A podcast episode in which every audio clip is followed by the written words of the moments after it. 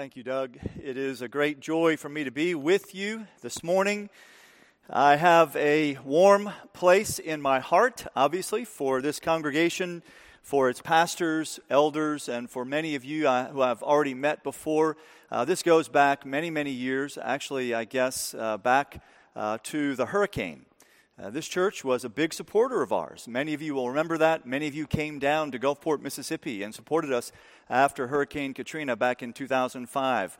Uh, as far as I know, still within the congregation, there are metal chairs uh, with Carriage Lane Presbyterian Church on the underside of those chairs, still there in the gymnasium at the church. So I'm grateful for this congregation in so many ways and am delighted to be with you this morning. If you have a copy of God's Word, I'd invite you to open it to the book of Habakkuk. If you don't uh, want to open your own Bibles, I think in the Pew Bible it's on page 738, if I remember correctly. 738. The theme verse for the missions conference this year is taken from Habakkuk chapter 2, verse 14. And we'll back up and we'll look at the context of what's going on here there are five woes that are pronounced upon the Chaldean people, the people of Babylon, and for their, uh, for their sin, as, a, as a, a message of judgment upon them. The Lord is giving a word of encouragement to Habakkuk and to the people of Judah. And so I want to set the whole context. This is the third of those five woes that are pronounced upon the Chaldean people. So we'll begin reading in Habakkuk chapter 2, beginning in verse 12, and we'll read through the theme verse, which is verse 14. This is God's word. Woe to him who builds a town with blood and founds a city on iniquity. Behold, is it not from the Lord of hosts that peoples labor merely for fire? and nations weary themselves for nothing. For the earth will be filled with the knowledge of the glory of the Lord as the waters cover the sea. Amen. Let's pray together this morning.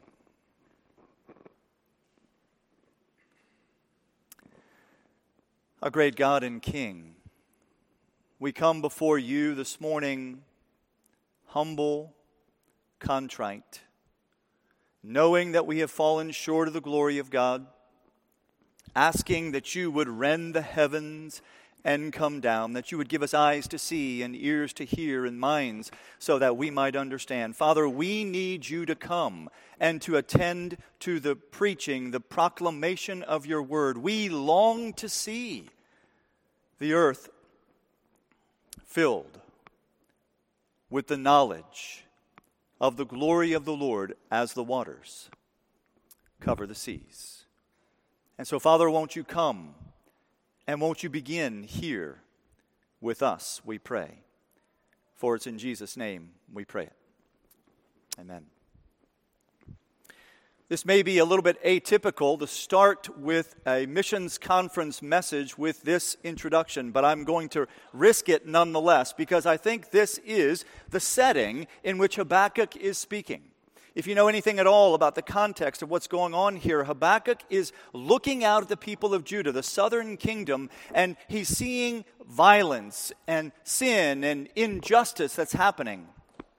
And his heart is burdened by what he sees. And he's been crying out before the Lord, crying out before the Lord, crying out before the Lord. And the Lord doesn't seem to listen, to hear. I wonder this morning if that's where you are or if that's where you've been. No doubt, if you've been a believer for any length of time, there are periods that you have experienced in your own lifetime where it seems as though God has been silent.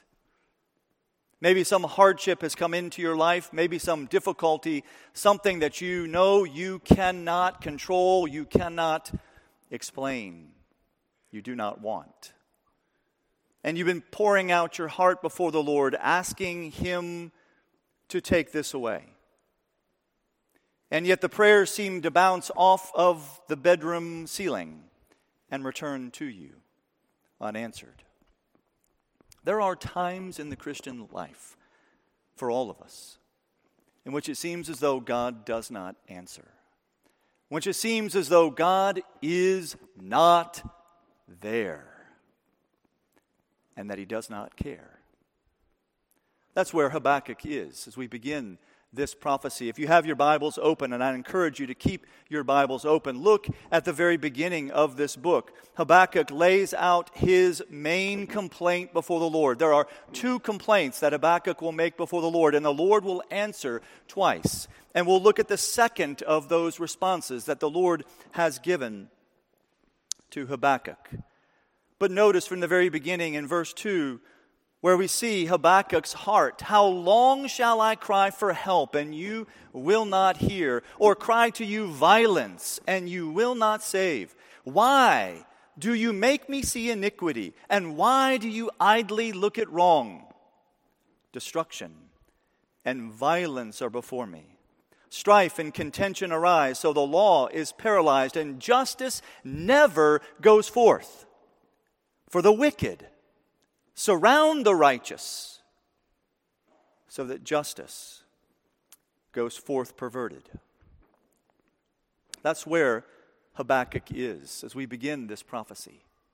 The Lord is silent. The Lord does not seem to hear, He does not seem to care for the plight of Habakkuk and the plight of his people, those who have been diligently serving the Lord, seeking His face and then, when the Lord finally does answer, beginning in verse 5 of the first chapter, he tells him, Hold on, Habakkuk. You're not going to believe the answer that I'm going to give to your complaint. You wonder where I am. You wonder if I care. Well, watch this. I'm going to raise up the Chaldeans, and they're going to come, this invading armor, army, and they're going to conquer the people of Judah. This unrighteous people, this pagan people and, uh, and Habakkuk responds in verses 12 and following. And he says, Are you not from everlasting? O Lord my God, my Holy One, we shall not die. O Lord, you have ordained them, the Chaldeans, as a judgment. And, uh, and you, O rock, have established them for reproof. You who are of purer eyes than to see evil and cannot look at wrong, why do you idly look at traitors and remain silent when the wicked swallows up the man more righteous than he. You see the problem. Habakkuk now, his problem has gotten worse. Having poured out his heart before the Lord, now he's saying, he, and receiving the answer that the Chaldeans are coming to bring judgment upon his people, upon the people of Judah. Now Habakkuk says, Why? Why, Lord, do you not care? Why would you do this? Why would you raise up a people to come and conquer and bring harm to people who are more righteous than they are? There are times in the Christian life when we cannot understand what God is doing, when it seems as though our prayers are not answered and God is silent. And it's in that context that I want you to see the encouragement. The encouragement that God gives to Habakkuk and to the people of Judah. The encouragement that God gives to you and me when we find ourselves in similar circumstances as well. And it's in that second response that God makes in Habakkuk chapter 2. It's in that second response that our verse is located. Five woes are pronounced upon the Chaldean people by the Lord. Now, a woe, a pronouncement of woe in the ancient Near East was something that was typically done at a funeral service as a communication, if you will, of grief for the one who is no longer around. In this case, though, there is no funeral. In this case, though, there is no one who is dead. The pronouncement of woe comes upon those who are very much alive, the Chaldean people. And so you see, the message seems to be that, that even though they're alive, in the mind and the sight of God, they're very much dead.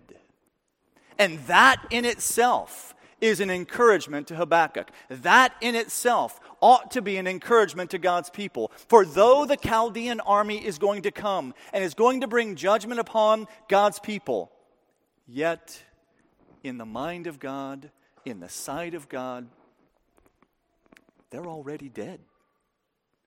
They're dead. And it's the third of those pronouncements of death that Habakkuk emphasize, or that we see Habakkuk receive tremendous encouragement. In verses 12 and following, where he says, Woe to him who builds a town with blood and founds it, founds a city on iniquity. Woe to the one like the Chaldean who comes in and he brings blood with him and spills blood as he builds and as he conquers. And then this beautiful promise, which is meant to give encouragement and hope and not only that, but also challenge and involvement. And that's the connection to missions that we'll see as we look at this promise. It's a great and glorious promise. Did you catch it as I read it? Verses 13 and 14 Behold, is it not from the Lord of hosts that peoples labor merely for fire, and nations weary themselves for nothing.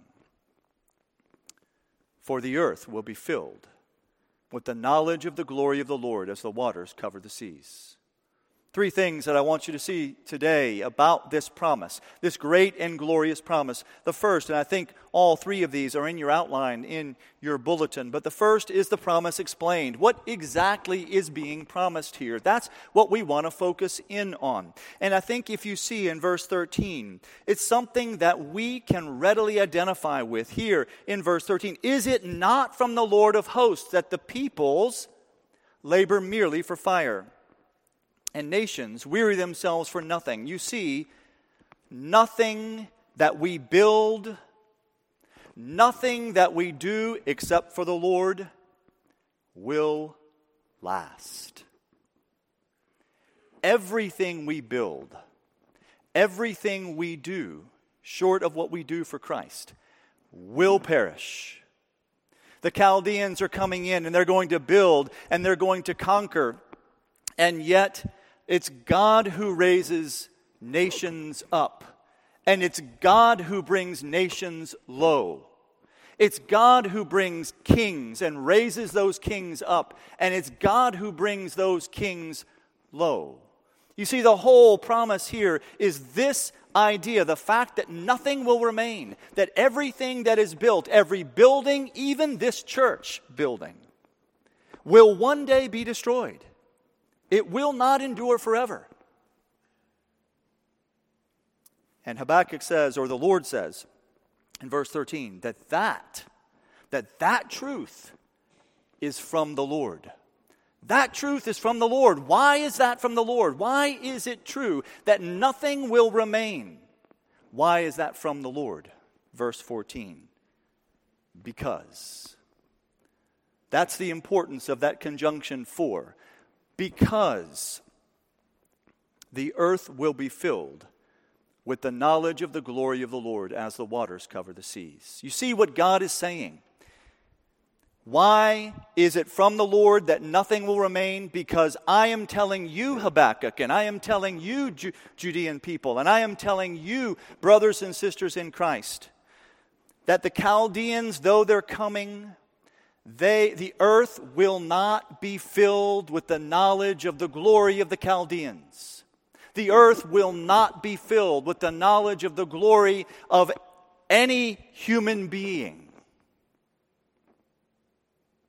No matter the regime, no matter the dynasty, no matter how long or how powerful the institution, they will all crumble. They will all fall to the ground because God is promising that the earth will be filled with the knowledge of the glory of the Lord as the waters cover the seas.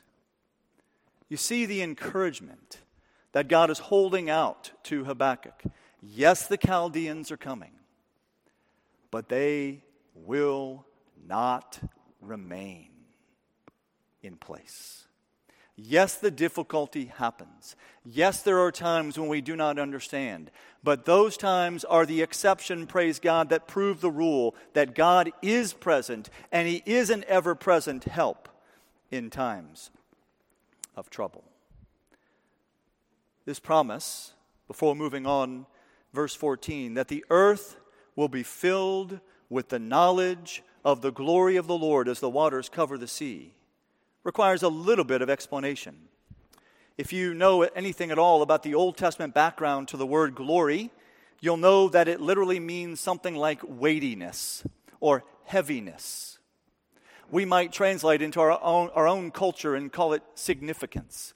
When something is weighty or heavy, it's significant. And so when, when the Lord here is talking about the earth being filled with the knowledge of the glory of the Lord, he's talking about all people seeing, them knowing that he is weighty, that he is significant, that he is heavy in and of himself. And the Lord says that knowledge will fill the earth the earth will recognize the weightiness of the Lord, the significance of the Lord, as the waters cover the sea. Now, let me ask you a question How do the waters cover the sea?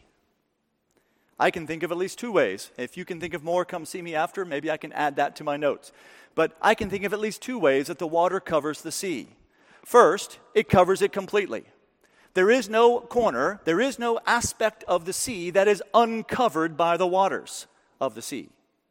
So the waters of the sea cover the sea completely. So the promise here is that the knowledge of the glory of the Lord, the knowledge of the weightiness of the Lord, it really will completely cover and fill the earth. But the second thing that I can see in terms of looking at how the waters cover the sea is that they cover the sea with incredible depth.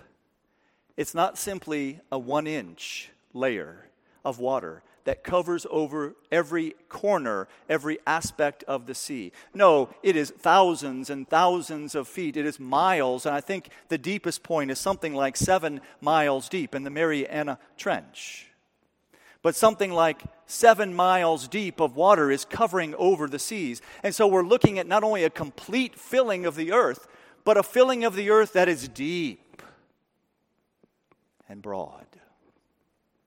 You see the point is that God is promising that people, in fact, the whole earth, the earth will be filled. It will be completely filled with the knowledge of his weightiness his significance. And it will be so filled that it will be deeply recognized. Seven miles deep, if you will. They will see it, not in a shallow sense, but in the deepest sense possible. So that's the promise explained. And you can see the encouragement that that would have provided to Habakkuk. The Chaldean army, they're not going to remain. Their kingdom will not last forever, it will not remain because the earth will be filled with the knowledge of the glory of the Lord, not of any human person, king, kingdom, or institution. The second thing I want you to see this morning is the promise veiled. Because, yes, even though God gives this promise, even in the lifetime of Habakkuk and in our day too, we don't see that promise realized. We don't see the earth filled with the knowledge of the weightiness and significance of the Lord. We don't see that. We see it in corners and remote aspects as the church, God's people, embraces that reality. But we don't see the earth filled with the knowledge of the glory of the Lord.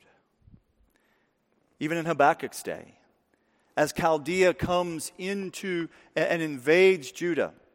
As this invading army comes in, and Habakkuk is waiting for it to happen, even at the very end of the book itself.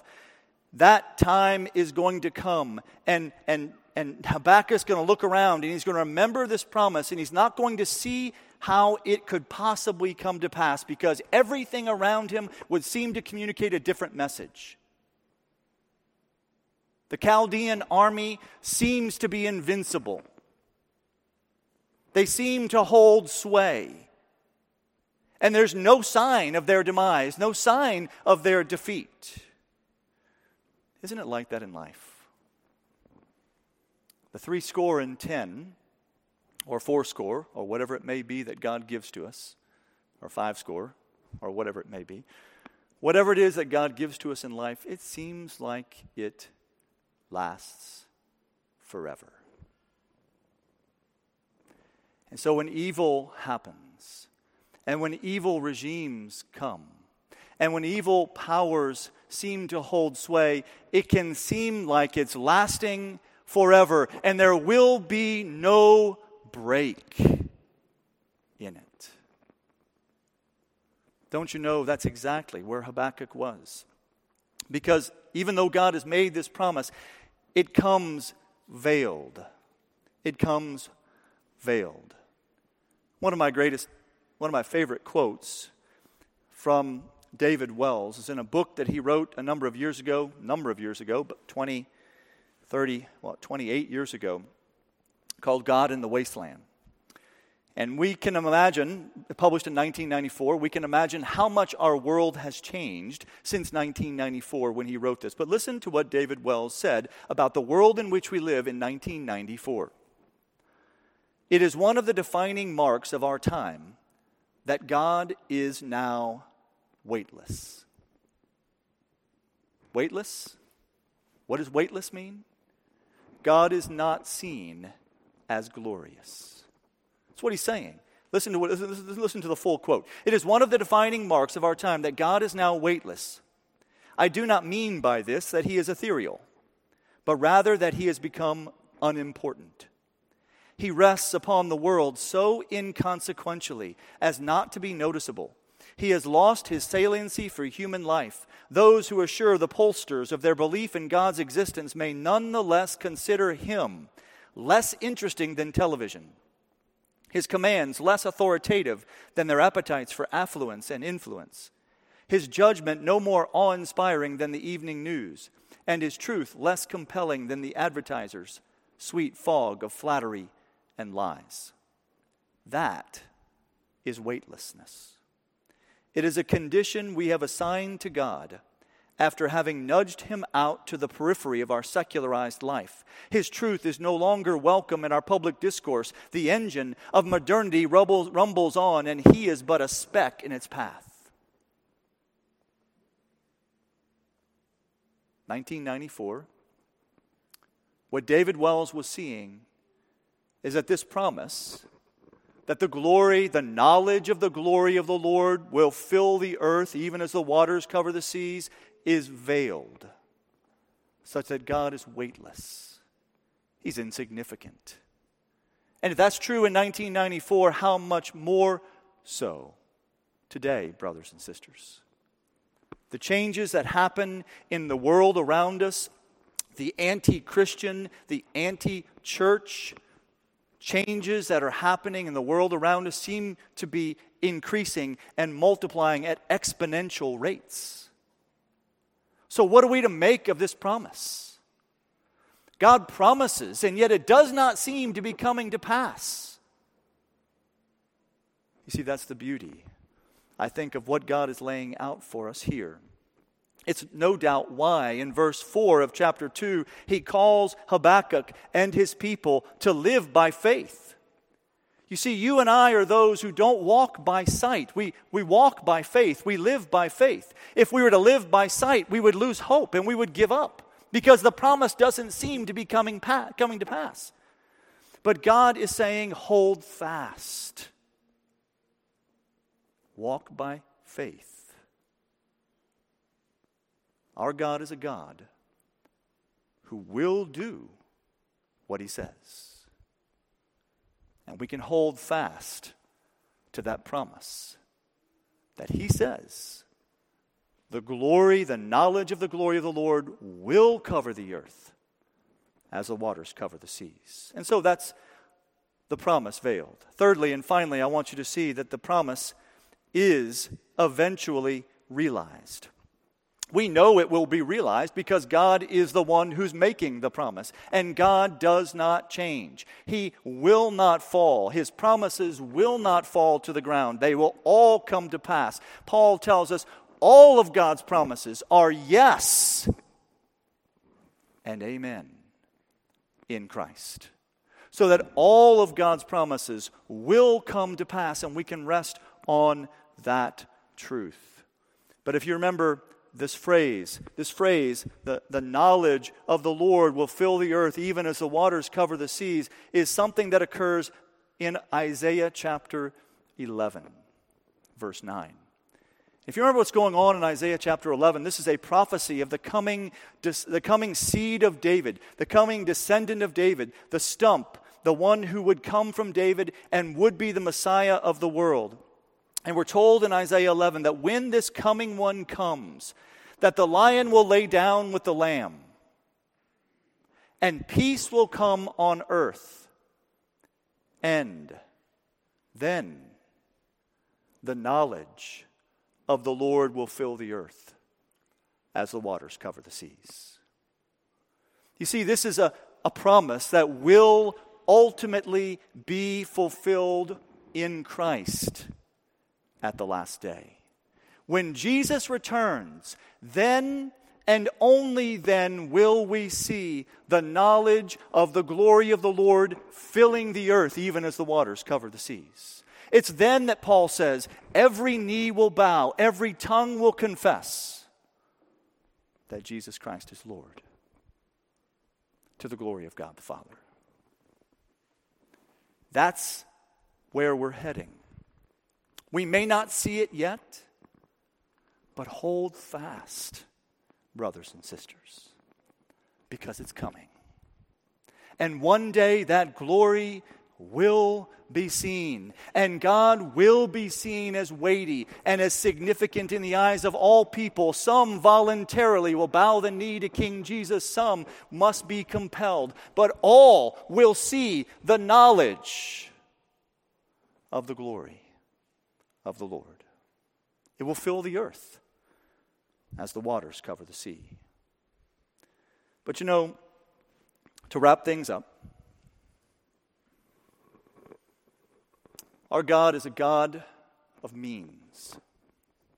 He promises that He will do this. He will fill the earth with His knowledge, the knowledge of His glory, even as the waters cover the seas. But God is a God who uses the efforts and the actions and the prayers and the giving of His people to bring those things to pass. And so, as we think about missions and as we think about the missions conference even here this year, we look at this verse and we, we realize that you and I have a part to play. Yes, God is sovereign, and yes, God's going to bring this promise to pass.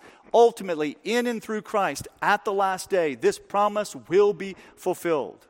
But you and I have the privilege of being part of the fulfillment of that promise. And we do that by our praying. We pray that God would give people who do not see how weighty, how significant He is, that God would open their eyes to see the weightiness, to see the significance of the Lord, so that the earth might be filled with the knowledge of the glory of the Lord. We give. We give so that the earth might be filled with the knowledge of the glory of the Lord. We go.